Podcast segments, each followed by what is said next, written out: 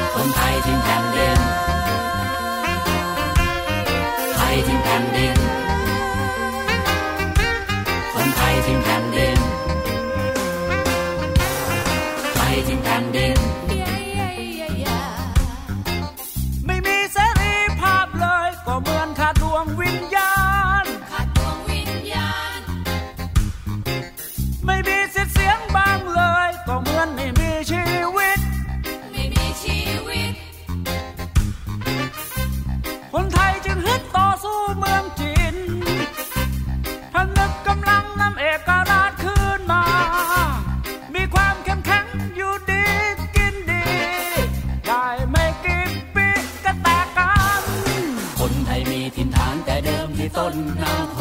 งคนไทยมีถิ่นฐานแต่เดิมที่ต้นนาโขงคนไทยมีถิ่นฐานแต่เดิมที่ต้นนาโขงฉะนั้นจึงอบพยพมาอยู่ปลายน้ำในที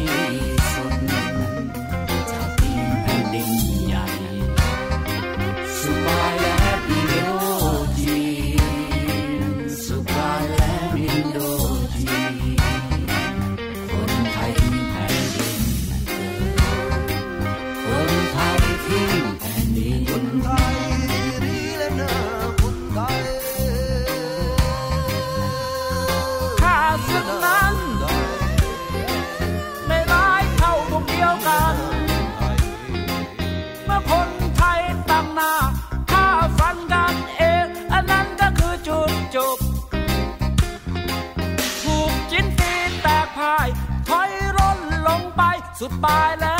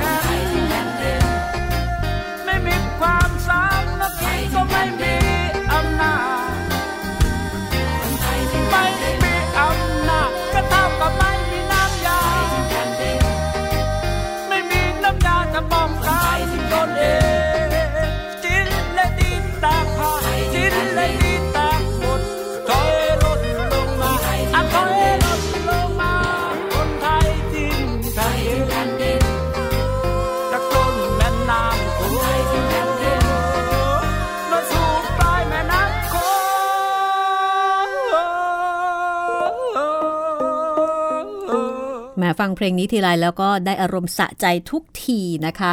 คนไทยทิ้งแผ่นดินค่ะ ตอนรับคุณผู้ฟังเข้าใช้บริการห้องสมุดหลังใหม่กับดิฉันรัศมีมณีนิน รอคุณอยู่ที่นี่ค่ะ กับห้องสมุดที่คุณฟังได้ที่นี่ www.thaipbsradio.com วิทยุไทย PBS ออนไลน์ วิทยุข่าวสารสาระเพื่อสาธารณะและสังคมนะคะ ฟังสดก็ได้ ดาวน์โหลดก็ได้ จริงๆ ใช้คำว่าฟังเฉยๆดีกว่าค่ะ เพราะว่าตอนนี้ฟังได้ทุกเวลาที่คุณต้องการ แต่ว่าทางทีมงานก็จะพยายามอัปโหลดให้ตอนเวลาประมาณ 6 โมงเย็นของทุกวัน ก็จะมีตอนใหม่มารอคุณนะคะ ทุกวันจันทร์ถึงวันศุกร์ค่ะ กับช่วงเวลาที่เราจะอัปเดตให้คนไทยทิ้งแผ่นดินเป็นซีรีส์ใหม่นะคะ แล้วก็ตอนนี้ก็ไม่เชิงใหม่แล้วละมาถึงตอนที่ 9 จากผลงานที่ได้รับรางวัล วรรณกรรมแต่งดีของมูลนิธิจอห์นเอฟเคนเนดีประเทศไทย งานเขียนของคุณสัญญาผลประสิทธิ์ค่ะ งานเขียนที่หลายคนอ่านแล้วอดรนทนไม่ได้ ต้องพยายามแนะนำให้คนอื่นได้อ่านด้วยนะคะ บางท่านก็ถึงกับรวบรวมเงินของตัวเองเนี่ยจัดพิมพ์แล้วก็ออกแจกจ่าย เพราะว่าหนังสือเล่มนี้มีคุณค่าหลายประการด้วยกัน เป็นวรรณกรรมเชิงประวัติศาสตร์ ที่อ่านสนุก แล้วก็ทำให้เราย้อนอดีต ไปกับจินตนาการของผู้ประพันธ์ค่ะ ให้เราเข้าใจสภาพบ้านเมืองในยุคก่อนนะคะ ในยุคสามก๊กนั่นแหละค่ะ ที่บ้านเมืองเนี่ยแบ่งเป็นแว่นเป็นแคว้น คนไทยเองก็ไม่ได้รวมตัวกัน แบ่งเป็นแคว้นนั้นแคว้นนี้และที่สำคัญค่ะ เรื่องนี้เผยให้เห็นธรรมชาติ ของคนไทย ที่เป็นมาตั้งแต่ไหนแต่ไรมาแล้วนะคะ ธรรมชาติที่ว่านั้นคือธรรมชาติอะไร อยากให้คุณได้ฟังค่ะ แต่ตอนนี้มาย้อนความเดิมกันก่อนนะคะ ความเดิมตอนที่แล้ว กษัตริย์จิ้นอ๋องปลดเตียวเหลียงกับเตียวลกจากตำแหน่ง แล้วก็ให้ออกไปจากเมืองโลยาง สามคนพี่น้องคือเตียวเหลียง เตียวลก แล้วก็เตียวหลินก็เลยต้องออกไปทำไร่ ที่อีกเมืองหนึ่ง ไม่ได้รับราชการก็นับว่าฝ่ายไทยทำสำเร็จในการที่จะกำจัดเตียวเหลียงออกจากกองทัพ จากนั้นกษัตริย์จิ้นอ๋องก็ส่งทองไปกำนันขุนจ่าเจ้าเมืองเมง เพื่อที่จะทำลายความสามัคคีของฝ่ายไทย ขุนจ่าเชื่อฟังคำอ้าย ซึ่งเป็นที่ปรึกษาแล้วก็ได้รับ สินบนมาจากฝ่ายจีนคำอ้ายก็ยุยงให้ขุนจาดไปสู่ขอนางยมโดยที่ดาเจ้าเมืองยูโรมาเป็นภรรยาเพื่อเชื่อมสัมพันธไมตรีกับเมืองยูโร ส่วนข้างฝ่ายกุมภาวา รู้ข่าวดังกล่าวนะคะ ก็ยุให้กุฉินไปเมืองยูโรให้ไปเองเลย ให้ทำหน้าที่เป็นทูตกับแคว้นยูโร แล้วก็เพื่อจะมีโอกาสได้พบปะเจอเจอกับนางยมโดย ซึ่งถ้าเกิดถ้พออกพอใจกันก็จะได้หาทางอยู่กินกับนาง แล้วก็สร้างสัมพันธไมตรีกับแคว้นยูโร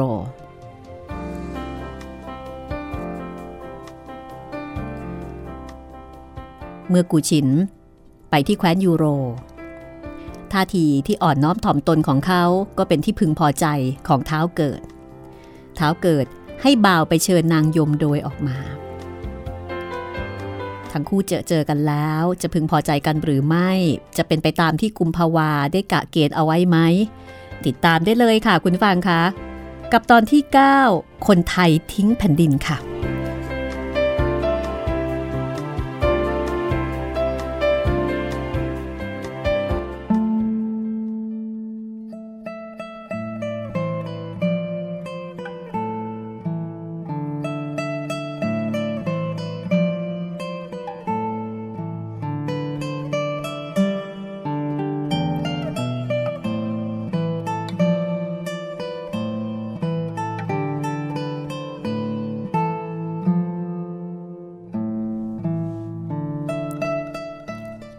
ชินเจอเจอนางยมโดย มองนางอยู่ครู่หนึ่ง ก็อุทานขึ้นว่าข้าได้มา และได้เห็นนางแล้ว ขอให้ข้าได้สวมกำไลมรกตแก่นางเถิดกำไลนี้เมืองลือนำมาเป็นของขวัญกำนันแก่นาง แล้วกุชินก็จับมือนางยมโดยมาสวมกำไลให้ นางยมโดยจู่ๆถูกจับมือเช่นนั้น ก็นึกในใจว่าชายผู้นี้ทำการห้าวหาญนักทำหน้าที่เป็นทูตเจรจาความเมือง หรือว่ามีความมุ่งหมายเกินการนั้น คือดูเหมือนว่า มีอะไรอยู่เบื้องหลัง ไม่น่าจะแค่เป็นทูตอย่างเดียว แต่แล้ว เมื่อนางพิเคราะห์กุชินนางก็เกิดความพึงพอใจ เมื่อกุชิน บรรจงสวมกำไลให้นางยมโดยเรียบร้อยแล้วก็กล่าวว่า เป็นบุญของขุนจาดนัก ที่จะได้นางแห่งยูโรเป็นคู่เท้าเกิดกับนางยมโดย ฝั่งเช่นนั้นก็ถอนใจแล้วก็ก้มหน้า พ่อลูกก้มหน้า เสมือนมีความทุกข์ในใจเท้าเกิดบอกว่า ตนไม่สบายใจในวิธีผูกไมตรีของขุนจาด คนคนนี้ต้องการเป็นนายเหนือแคว้นยูโรด้วยการแต่งงาน และนางยมโดยก็ไม่ได้มีใจต่อขุนจาดแต่ว่าเราเป็นแคว้นเล็ก ข้าเองก็ชราแล้ว แคว้นเมงมีกำลังมาก อีกเจ็ดวัน ทูตของแคว้นเมงจะมารับนางไป ข้าไม่รู้จะบอกปัดได้อย่างไร เพราะว่าเกรงอำนาจของแคว้นเมง เราพ่อลูกจึงถอนใจ และเป็นทุกข์กับเรื่องนี้ กูชินก็เลยบอกว่า ถ้านางยมโดยไม่พอใจที่จะไปอยู่กับขุนจาดก็ไม่ควรจะขืนใจ ส่วนที่เกรงว่า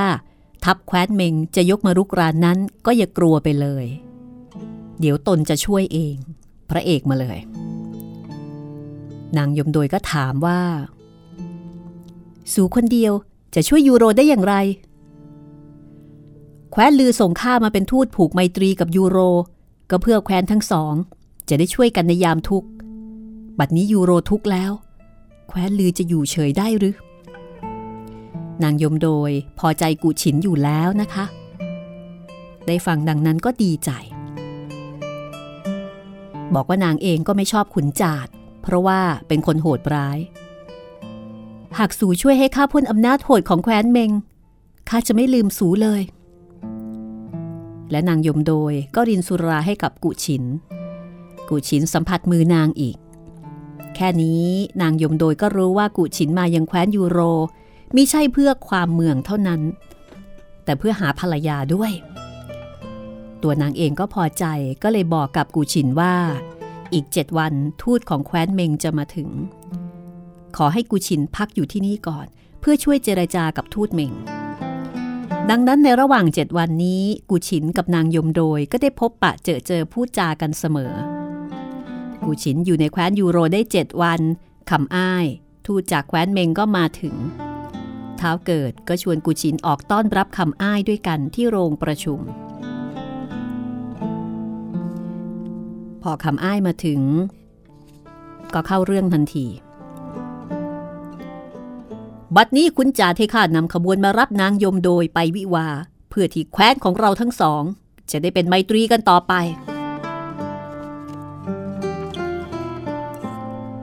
ตอนนี้เท้าเกิดมีพวกแล้ว เท้าเกิดก็ตอบว่า ข้าพอใจ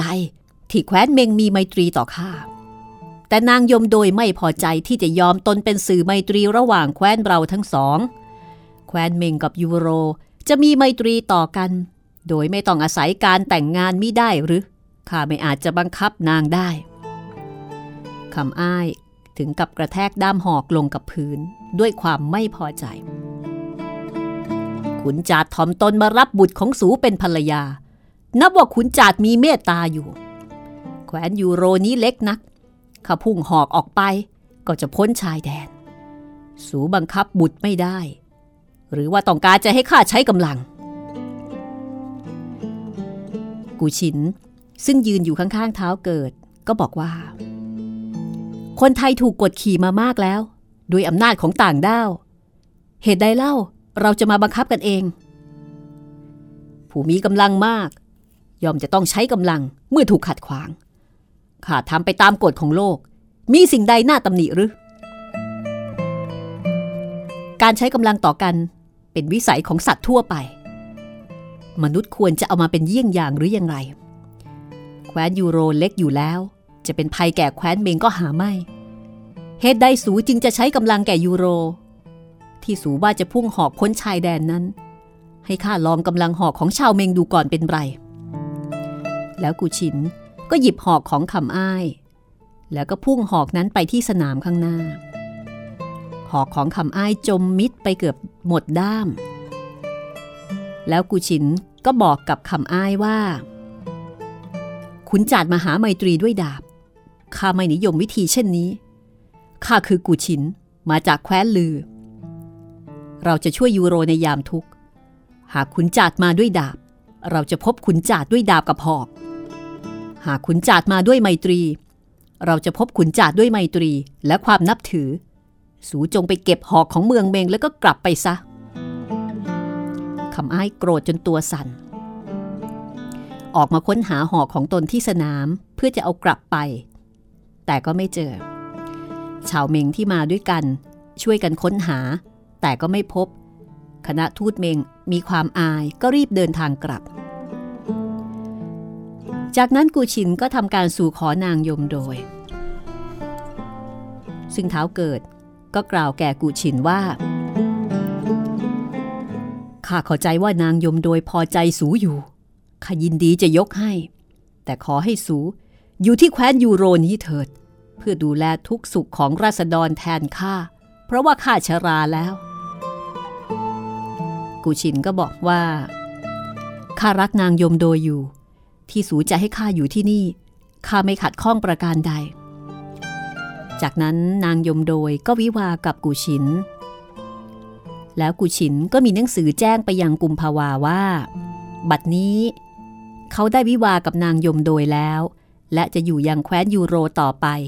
หากมีอันตรายจากแคว้นเมง เมื่อเหลือกำลังของยูโร กูชิน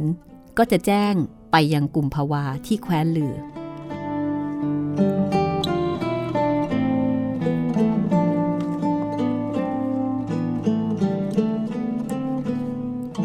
ข้างฝ่ายคำอ้ายเมื่อมาถึงเมืองเมง ก็ตรงเข้าไปหาขุนจาดด้วยความโกรธ ขุนจาดกำลังรอคอย ที่จะได้นางยมโดยมาเป็นภรรยาก็ถามว่า นางยมโดยอยู่ที่ไหนคำอ้ายก็บอกว่า นางยมโดยไม่ได้มาด้วย แล้วก็เล่าเรื่องทั้งหมดให้ฟังขุนจาดก็โกรธเหลือเกิน ผู้ใดตีแคว้นยูโรให้ข้าได้ข้าจะให้ครองยูโรแทนเท้าเกิด ก็มีคนอาสาหลายคน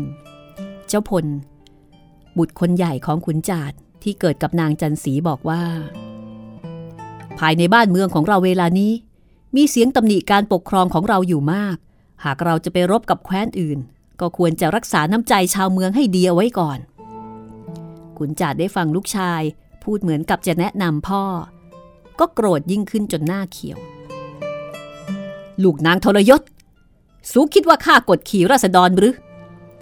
ราษฎรนั้นจะไม่พอใจการปกครองอยู่ตลอดเวลาอยู่แล้ว และจะเป็นเสมือนหนังกระบือแห้ง ถ้าปล่อยไว้จะเรียบไม่ได้ จะเรียบได้ก็ต่อเมื่อถูกกดเอาไว้ด้วยกำลัง หากสูตำหนิข้าอีกครั้ง ปากของสูจะถูกปิดตลอดไป เจ้าผลตกใจ จนเหงื่อท่วมตัวแล้วก็จำต้องนิ่งด้วยความกลัวพ่อ จากนั้นคำอ้ายก็บอกว่า พ่อเมืองลืมคำพูดของข้าเสียแล้ว ข้าเคยกล่าวเอาไว้ว่า เมื่ออุบายอันแรกไม่สำเร็จข้าก็ยังมีอุบายประการที่สองอยู่อีก โดยใช้ทองจากจินช่วยทำงานให้ ขุนจ่าก็ถามว่ามีอุบายยังไงคำอ้ายบอกว่า แคว้นขานุปีนี้ทำนาไม่ได้ ชาวเมืองอยู่ว่าง และคำสินเจ้าเมืองเก็บอากรไม่ได้ สูจงส่งทองไปจ้างให้คำสินเกณฑ์คนไปรบแคว้นยูโร เมื่อคู่ศึกอ่อนกำลังลง เราจะได้ยึดเสียทั้งสองแคว้น คุณจัดเห็นด้วย ให้คำอ้ายนำทองคำที่จินส่งมาให้ 30 แท่งไปยังเมืองขานุคำสินซึ่งกำลังยากจน เพราะว่าเก็บอากรไม่ได้ เมื่อได้ทองคำสามสิบแท่ง ก็พอใจ รับปากกับคำอ้ายว่าจะหาเหตุบุกรุกเข้าไปในแคว้นยูโรให้ได้ แล้วคำสินก็ให้คนของตนไปจ้างชาวขานุที่อยู่ติดกับชายแดน ให้ลอบเข้าไปปล้นบ้านเมืองออบ้านเรือนของชาวยูโรข้างฝ่ายกูชิน ซึ่งอยู่ที่เมืองยูโรพอรู้ข่าวว่าชายแดนถูกปล้น ก็นำคนไปไล่ฆ่าฟันชาวขานุตายไปหลายคนคำสินได้ทราบดังนั้นก็ประกาศแก่ชาวขานุทั้งปวงว่ากูชินนำชาวยูโรมาบุกรุกแคว้นของของตน แล้วก็ฆ่าฟันชาวขานุตายเป็นอันมาก แล้วก็ยุชาวขานุให้จับอาวุธขึ้นแก้แค้น เกณฑ์คนสามพันเตรียมบุกเข้าไปในแคว้นยูโร นางสร้อยสนผู้เป็นน้อง เห็นพี่ชายจะไปศึก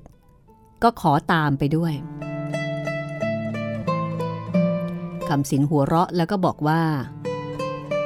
ข้าเห็นสูกำลังทอผ้ายกใหม่อยู่ เรามาแข่งกันเถิดว่า สูจะทอผ้าเสร็จก่อน หรือว่าข้าจะชนะศึกก่อน แล้วคำสินก็เดินทับมุ่งตรงไปยังเมืองยูโร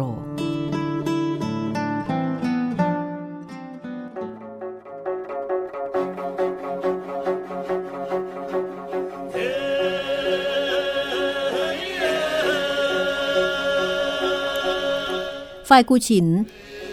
เมื่อทราบว่า ทางเมืองขานุ จะยกทัพมาบุก แคว้นยูโร ก็สั่งเกณฑ์ชาวยูโรโดยด่วน ได้คนพันห้าร้อยรีบยกไปยันทัพของคำสิน เมื่อกูชินเห็นคำสินยืนอยู่หน้าทัพก็ร้องถามไปว่า ยูโรกับขานุ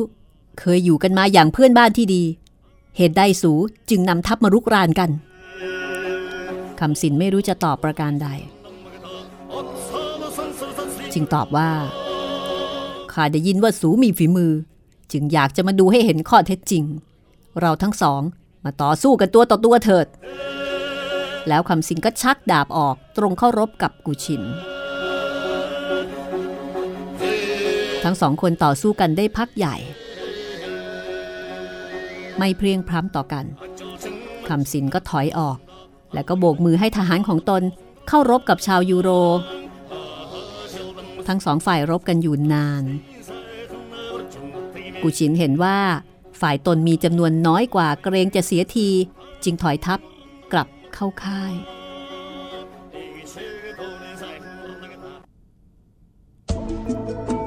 วันรุ่งขึ้นคำสินก็นำทหารออกท้ารบอีก กูชินนำทหารออกจากค่าย เมื่อทัพทั้งสองเข้าใกล้กัน กูชินก็ร้องบอกคำสินว่า เมื่อวานนี้เรารบกันด้วยดาบ วันนี้สูจะไม่ลองกับข้าด้วยทวนบ้างหรือข้ามีคนมากกว่า สูจึงอยากจะสู้กับข้าตัวต่อตัว สูลวงข้าไปได้หรอก แต่ข้าจะรับคำท้าสูคำสินก็ให้ทหารนำทวนมาให้ แล้วทั้งสอง ก็ตรงเข้ารบกัน แต่รบไปได้ครู่หนึ่งกุชินก็พระออกมา และกล่าวแก่คำสินว่า สูได้เห็นแล้วว่า เราสองคนมีฝีมือทัดเทียมกัน แล้วเราจะรบกันไปทำไมคำสินไม่ตอบ แต่กลับตรงเข้าฟาดฟันกุชินต่อไป ทั้งสองคนต่อสู้กันต่อไปอีก แล้วก็หยุดพักไปบ้างเป็นคราวๆ ทหารทั้งสองฝ่ายก็โห่ร้อง ฝ่ายแม่ทัพของตน อีกพักใหญ่กูชินปักทวนลงกับพื้นดินคำสินเห็นเช่นนั้นก็ถอยออกมา เรื่องราวจะเป็นอย่างไรต่อไปนะคะ หลังเพลงนี้มาฟังกันต่อค่ะ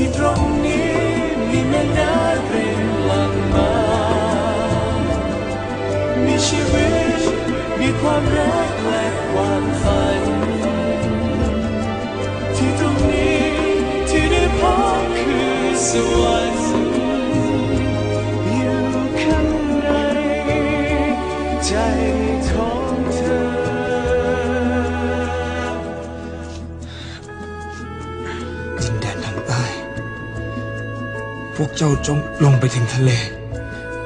ยังมีแผ่นดินว่างอยู่ พวกเจ้าจงพาคนไทยที่เหลืออพยพไปที่นั่นถึงแม้มันจะแสนลำบาก ยากเข็นแค่ไหน แต่ที่นั่นพวกสูสามารถกำหนดชะตาของพวกสสูเองได้ คนไทยต้องมีอิสระ คนไทยต้องมีเผ่าพันธุ์แต่จงอย่าท้อใจ ที่คนไทยรวมตัวกันไม่ได้าอยู่ที่นี่ อยู่เป็นเสื้อเมืองให้คน รุ่นต่อรุ่นรู้ว่า เราเคยปกครองที่นี่ เพราะขาดความสามัคคีจน จนต้องทิ้งแผ่นดินหนีที่ตรงนี้มีแม่น้ำรินหลั่งมามีชีวิตมีความรักและ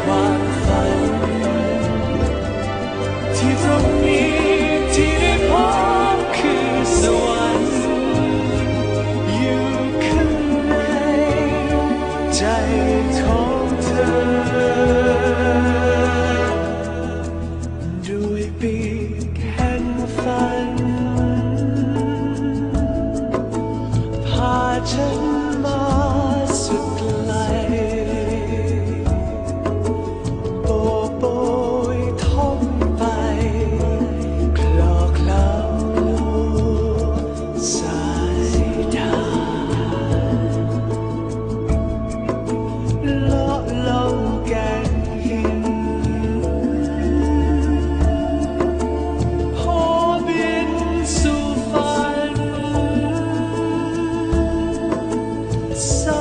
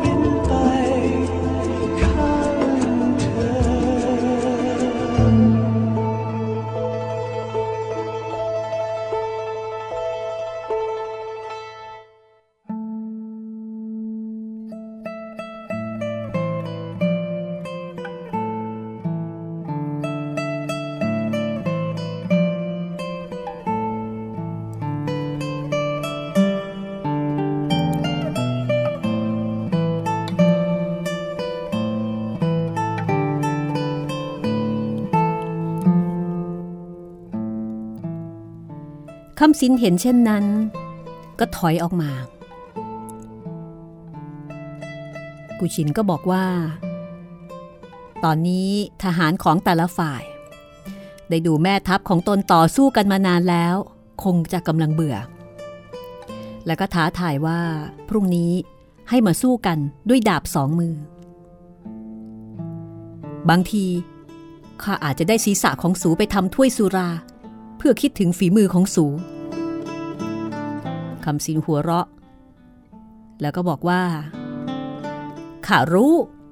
ว่าสูต้องการจะหน่วงศึกไว้ แต่ข้าจะยอมตาม ถ้าสูไม่ออกมาพรุ่งนี้ข้าจะโจมตีค่ายของสู แล้วทัพทั้งสองก็กลับเข้าค่าย เมื่อถึงค่ายทหารชาวยูโรทั้งปวงก็บอกกับกูชินว่า สูไม่ควรจะเอาชีวิตเข้าเสี่ยงเกินไป รุ่งนี้ให้พวกเราได้รบกับชาวขานุบ้างเถิด แต่กุชินบอกว่า ไม่ได้ ทหารขานุมากกว่าฝ่ายเรา และเป็นทหารที่มีฝีมือคำสินกล้าตัดสินการศึก โดยมาสู้กับข้าตัวต่อตัว เพราะเขาละอายอยู่ในใจที่มารุกรานเรา เขาให้โอกาสเราเช่นนี้แล้ว ข้าควรจะหนีเข้าหรือ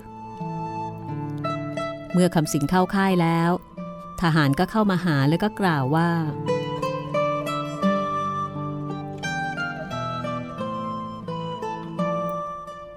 พรุ่งนี้ สูอย่าได้รบกับกูชิ้นตัวต่อตัวเลย ฝ่ายเรามีจำนวนมากกว่า วันแรกเราก็เกือบจะตีทับยูโรแตกไปแล้ว พรุ่งนี้จงให้พวกข้าสู้กับพวกยูโรเถิด แต่คำสินบอกว่าไม่ได้ข้ารับคำกับกูชินแล้วว่า พรุ่งนี้จะสู้กันด้วยดาบสองมือ ข้าจะไม่ยอมเสียคำพูด ข้าจะให้กุชินได้เห็นฝีมือของข้าอีกครั้ง จากนั้นค่อยคิดการกันต่อไป ไม่มีใครยอมใคร ครั้นวันรุ่งขึ้นคำสินนำทหาร 300 คนออกมานอกค่าย เห็นกุชินถือดาบคอยอยู่แล้ว ทั้งสองคนเข้าต่อสู้กันครู่หนึ่ง กุชินตีดาบของคำสินเล่มหนึ่งตกจากมือคำสินเห็นว่าตนจะเสียทีก็รีบถอยออกมา กุชินก็มิได้ติดตาม แล้วทั้งสองฝ่ายก็นำทหารกลับเข้าค่าย เมื่อคำสินกลับเข้าไปในค่าย ก็เห็นน้องสาวของตนออกมาต้อนรับ ที่นี่ไม่เหมาะแก่หญิง สูกลับไปเสียเถิด แต่นางสร้อยสนบอกว่า ผ้ายกใหม่ของข้าเสร็จแล้ว แต่การศึกของสูยังไม่เสร็จข้าจึงมาเยี่ยม และข้าจะกลับ ต่อเมื่อเราชนะศึกแล้วคำสินหัวเราะ แล้วก็บอกว่า กูชินแม่ทัพยูโรผู้นี้ มีฝีมือยิ่งนักข้าจึงได้ช้าไปข้าสู้กับกูชินมาสามวันแล้ว ยังเอาชนะไม่ได้ พรุ่งนี้ทหารของเรา จะออกประจันบาน เพราะฝ่ายเรามีจำนวนมากกว่า ศึกคงเสร็จในไม่ช้า สูจงกลับไปทอผ้ายกใหม่เถิด ถ้าเช่นนั้นก่อนข้าจะกลับ ข้าขอดูตัวกูชินเสียก่อน กูชินเป็นลูกเคยเท้าเกิด พรุ่งนี้สูจงไปดูเอาเถิดว่า มีฝีมือเพียงใด วันรุ่งขึ้น นางสร้อยสนขี่ม้าออกไปกับพี่ชาย เพื่อที่จะดูตัวกุชิน เมื่อทัพทั้งสองฝ่ายเข้าใกล้กัน นางสร้อยสนก็ถามคำสินพี่ชายว่า คนไหนคือกุชิน ที่สูว่ามีฝีมือนักคำสินก็ชี้ดาบไปยังกุชิน ซึ่งตอนนั้น ยืนอยู่หน้าทัพยูโรนางสร้อยสนก็ขี่ม้าตระเวนไปรอบทัพของพี่ชาย ทหารขานุเห็นนางขับม้าหน้าดู และนางก็มีความงามยิ่งนัก ก็พากันโห่ร้องด้วยความพอใจ นางสร้อยสนก็ประกาศขึ้นว่า ข้าเป็นน้องสาวของคำสิน ไม่มีหญิงใดทอผ้าได้เร็วเท่าข้า ผู้ใดต้องการจะได้ข้าไว้ทอผ้า จงเอาศีรษะของกูฉินมาให้ข้า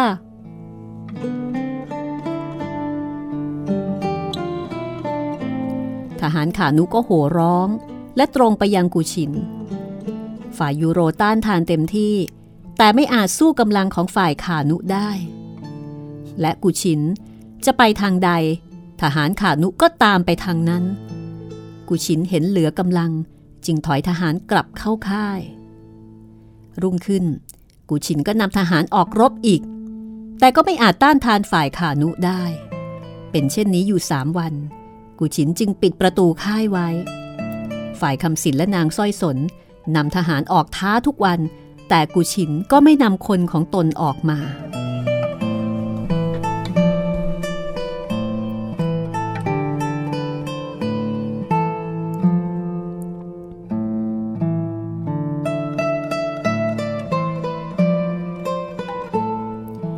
อีกสี่วันต่อมาเวลาค่ำ ทหารนำชายผู้หนึ่งมายังกุชินกุชินเห็นเป็นสีเผาก็ดีใจแล้วก็ถามว่ากุมภาวาส่งมาช่วยตนหรือ สีเผาก็ถามว่า เหตุใดสูไม่นำทหารออกรบกุชินก็ตอบว่า นางสร้อยสน น้องสาวของคำสินประกาศว่า ถ้าใครตัดศีรษะของเขาได้ นางจะยอมเป็นภรรยาของผู้นั้น ทหารขานุทุกคนก็โห่ร้องว่ากูชินกูชิน แล้วก็บอกว่าให้ช่วยกันรุมกูชิน เพื่อที่จะเอาศีรษะของกูชินให้ได้ กูชินเห็นว่าฝ่ายตนมีคนน้อยกว่าต้านไม่ไหว จึงตัดสินใจไม่ออกรบ สีเผาก็บอกว่า กุมภาวาส่งข้ามา พร้อมด้วยทหารห้าร้อยพรุ่งนี้สูจงออกรบเถิด และประกาศว่า ถ้าใครตัดศีรษะคำสินได้ จะยกนางสร้อยสนให้เป็นภรรยา แล้วสีเผาก็กลับไปยังคนของตน เรียกว่าแก้เกมกันแบบซึ่งซึ่งหน้าเลยทีเดียว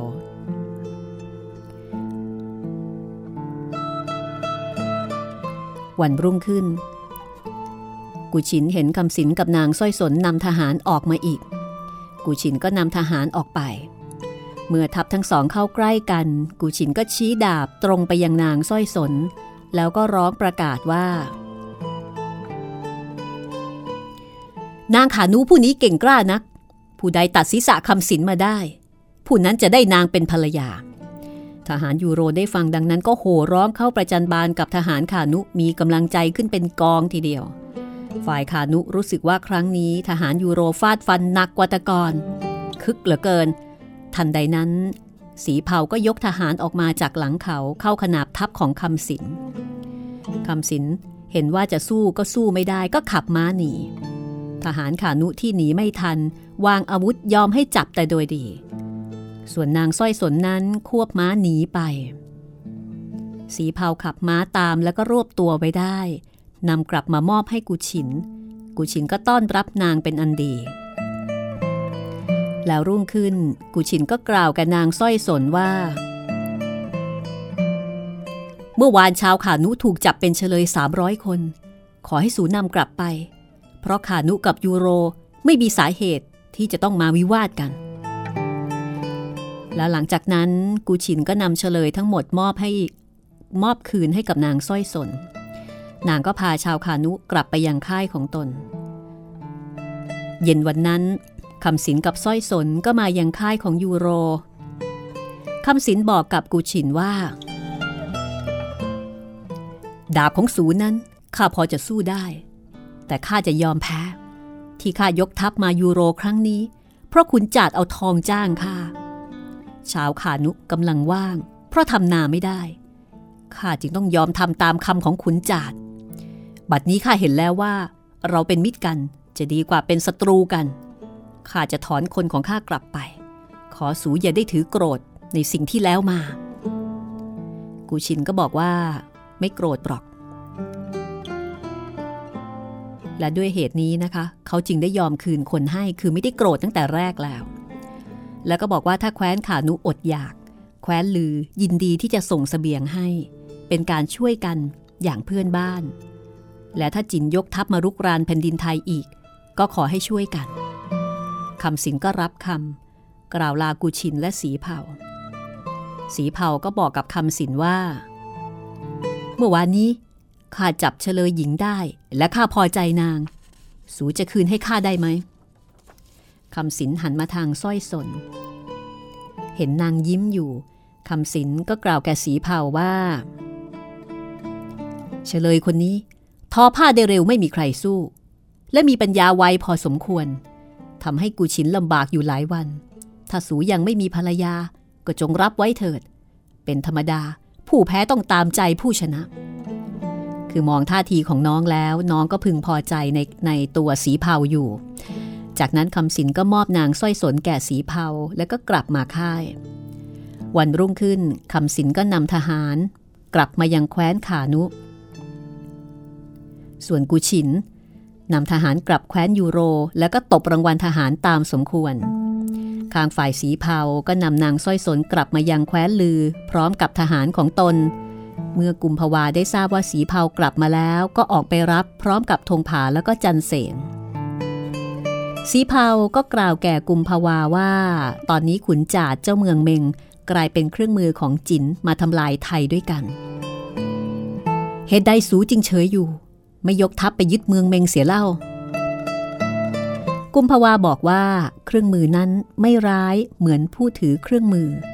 และถึงแม้ขุนจ่าจะโหดร้าย แต่เมืองเมงก็มีใช่ของขุนจ่าแต่ผู้เดียว การที่จะไปยึดเมืองเมงมาจากชาวเมงนั้นเป็นเรื่องที่ไม่ควร จันเสนก็บอกว่าถ้าไม่ควรยึดเมืองเมง ก็ควรจะเปลี่ยนเจ้าเมืองเมงเสีย จันเสน อาสาว่า ให้ทหารค่าห้าพันข้าจะไปจับขุนจาดให้ได้กุมภาวาก็บอกว่าเรื่องนี้เขาก็คิดอยู่ แต่ยังขัดด้วยขุนศิลเจ้าเมืองไต่ถ้ายกทัพเข้าไปในแคว้นเมง ขุนศิลอาจเข้าใจว่า ทางแคว้นลือ พยายามที่จะขยายอำนาจ แล้วก็อาจจะเข้าช่วยแคว้นเมง เรื่องก็อาจจะไปกันใหญ่ จันเสงก็บอกว่าเมื่อแคว้นไต่เข้าช่วยแคว้นเมง ก็รบแคว้นไต่เสียด้วยเลย จะกลัวไปทำไม กุมภาวาบอกว่าไม่ได้กลัวแคว้นไต่แต่เมื่อจินยกทัพมาอีก จะสู้แคว้นจินไม่ได้ ในเมื่อมีศัตรูอยู่รอบข้าง สูจงรู้เถิดว่า จินจะต้องยกทัพใหญ่มารบกับเราอีก และจะเป็นทัพใหญ่กว่าทัพของจูโกเหลียง ขอให้เรารวมคนไทยด้วยน้ำใจเถิด อย่าได้รวมด้วยกำลังเลย ถ้าสังเกตดูจะเห็นว่ากุมภาวานี่เป็นฝ่ายบุญ เป็นฝ่ายเส เป็นฝ่ายวางแผน แล้วกุมภาวาก็ให้สีเผานำคนขนสเสบียงไปให้คำสินคำสินก็นำออกแจกจ่ายชาวบ้าน แล้วก็คำสินก็กล่าวแก่สีเผาว่า สูกับนางสร้อยสน จงอยู่เสียที่ขานุนี่เถิด เผื่อว่าเมื่อขุนจาดปรุกรานแคว้นขานุ หรือว่าแคว้นยูโร สูจะช่วยได้ทัน ส่วนคนของสูนั้นข้าจะจัดที่ทำอาชีพให้ สีเผาก็แจ้งไปยังกุมภาวา แล้วสีเผากับนางสร้อยสนก็อยู่ในเมืองขานุต่อไป ก็เป็นอันว่า ยึดอำนาจได้อีกเมืองหนึ่งนะคะข้างฝ่ายขุนจาดเมื่อทราบว่าคำสินกลับกลายเป็นมิตรกับแคว้นยูโร แล้วก็แคว้นลือต้นสังกัด แถมคำสินยังได้สีเผาเป็นน้องเขย ขุนจ่าดก็ถามคำอ้ายบอกว่า อุบายของคำอ้ายนั้นไม่ได้เรื่องซะแล้ว เพราะกลับทำให้ขานุและยูโรใกล้ชิดกับลือยิ่งขึ้นขาเสียทอง 30 แท่งไปโดยไร้ผล สูจะแก้ไขอย่างไรคำอ้ายคำอ้ายก็บอกว่าเมื่ออุบายไม่ได้ผลก็ถึงเวลาแล้วที่จะต้องใช้กำลังคำสินผิดข้อตกลงของเรา เราจะต้องยกทัพไปสั่งสอนซะบ้าง แต่สูยังไม่ควรจะยกทัพไปเอง ข้าได้ทราบมาว่า สีเมฆแห่งแขวงภูสันตองมีใจออกห่างจากสู คนผู้นี้ทำตัวให้คนนิยม เพราะมีความมักใหญ่ สูควรจะให้สีเมฆเป็นแม่ทัพไป เพื่อจะรู้ว่าผู้นี้ยังพักดีอยู่เพียงใด ขุนจัดเห็นด้วยแล้วก็บอกว่า ได้ข้าจะให้คนไปตามสีเมฆมา ถ้าไม่มา หรือไม่ยอมยกทัพไปรบแคว้นขานุ ข้าจะได้รู้ว่าคนคนนี้ไม่ใช่คนของข้า เย็นวันนั้นคำอ้ายไปที่ที่พักของสีเมฆ แล้วก็ถามว่าการที่สีเมฆมาครั้งนี้มีกิจธุระอันใด สีเมฆบอกว่าข้าไม่มีกิจอันใดเป็นพิเศษ แต่เวลานี้ ราษฎรทั่วไปไม่พอใจฝ่ายปกครอง เพราะถูกเก็บภาษีก็มากอยู่แล้ว แต่ความเดือดร้อนของราษฎรนั้น ฝ่ายปกครองไม่สนใจที่จะบำบัดให้ ข้าจึงเข้ามาในเมือง เพื่อแจ้งให้ขุนจาดรู้ว่า ราษฎรไม่พอใจอยู่ ควรจะแก้ไขการปกครองให้เรียบร้อย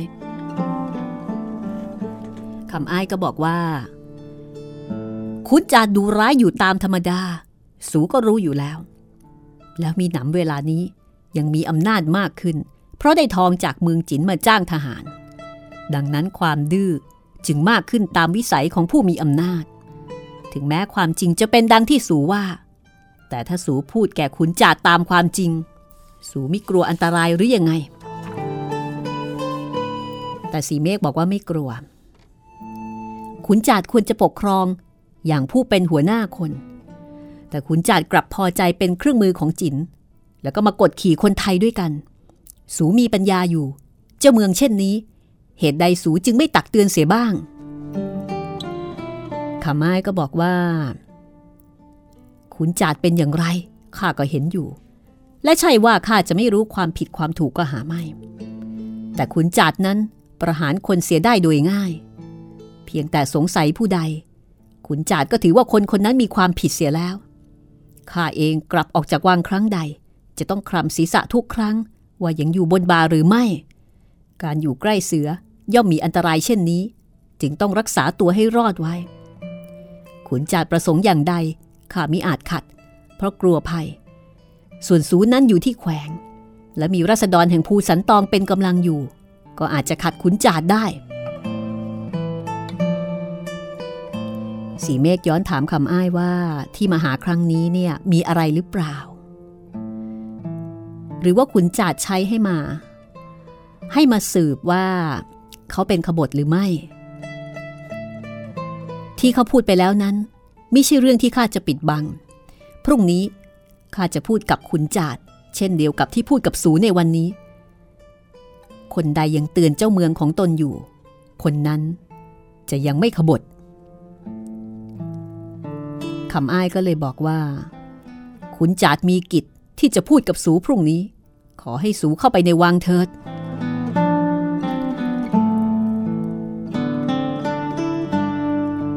แล้วคำอ้ายก็ลาสีเมฆ จากนั้นก็มาแจ้งกับขุนจาดว่า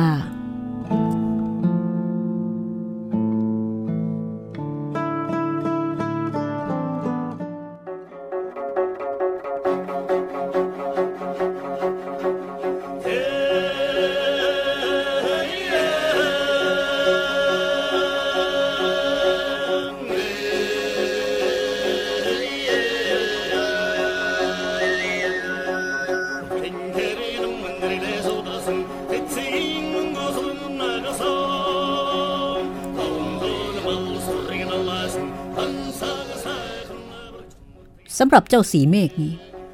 ข้าสังเกตว่าไม่มีใจพักดีต่อสู พรุ่งนี้สูจงฟังเอาเถิดวันรุ่งขึ้น สีเมฆเข้าไปในวัง ซึ่งตอนนั้นขุนจาดกับพนักงานผู้ใหญ่กำลังอยู่พร้อมหน้า ขุนจาดเชิญสีเมฆให้นั่งในที่สมควรนำสุราเก่าสองไหที่ได้จากจินออกมาต้อนรับ สุรานี้มีอายุร้อยปีข้าได้มาจากจินสองไห ข้าจะแบ่งให้สู เอาไปที่แขวงภูสันตองไหหนึ่ง แต่สีเมฆบอกว่า คนไทยเราอยู่กันอย่างพื้น ไม่นิยมในอาหารและสุราที่หายาก เพราะจะทำให้ยุ่งยากแก่ความเป็นอยู่ เมื่อหมดสุราเก่าร้อยปีนี้ แล้วข้าจะต้องหันไปดื่มสุราธรรมดาของเราอีกต่อไปข้าจึงไม่ประสงค์จะดื่มสุราของจีนอีก เจ้าเมืองจงเก็บไว้เถิด ขุนจัดไม่พอใจที่สีเมฆปฏิเสธ แต่สีเมฆก็ยังคงยืนยัน ขุนจาดนึกเกรงใจสีเมฆแต่ขณะเดียวกันก็โกรธ โกรธที่ถูกปฏิเสธ บัดนี้แคว้นขานุจะเป็นกลางก็หาไม่ รับทหารของแคว้นหรือไว้ในเขตแดนคำสินเจ้าเมืองขานุทำเช่นนี้ เสมือนคำสิน ได้มอบแคว้นขานุเป็นค่าย เป็นสเสบียงของแคว้นลือเพื่อจะได้รุกรานกันต่อไป เหตุนี้ข้าจึงประสงค์ให้สู เอาชาวภูสันตองไปยึดแคว้นขานุไว้ในปกครองของเราเสีย เพื่อที่ขานุจะไม่เป็นภัยต่อเรา และเมื่อยึดแคว้นขานุได้แล้ว ก็จงเข้ายึดแคว้นยูโรต่อไป นี่คือความปรารถนาของขุนจาดที่จะเอาสีเมฆซึ่งเป็นชาวภูสันตองมาเป็นพวก แต่ดูท่าทีสีเมฆไม่น่าจะยอมตามหรืออย่างไร ต้องติดตามตอนหน้าตอนที่ 10 คนไทยทิ้งแผ่นดินกำลังเข้มข้นทีเดียวค่ะ ขอบคุณเพลงประกอบนะคะ จากเรื่องคนไททิ้งแผ่นดิน ภาพยนตร์ของกันตนา ขอบคุณเพลงบรรเลงจากอัลบั้ม Silk and Bamboo ของคุณฮักกี้ไอเคิลมานน์และขอบคุณคุณผู้ฟังทุกท่าน กับการใช้บริการห้องสมุดหลังใหม่ ที่นี่วิทยุไทย PBS ออนไลน์ค่ะ ติดต่อกับผู้จัดได้นะคะ ที่ Facebook รัศมีมณีนินค้นจากชื่อภาษาไทยได้ค่ะ แล้วก็ส่งคำขอเป็นเพื่อนแล้ว inbox มาบอกด้วยนะคะ ว่าเป็นแฟนรายการห้องสมุดหลังใหม่ พบกันใหม่ตอนหน้า สวัสดีค่ะ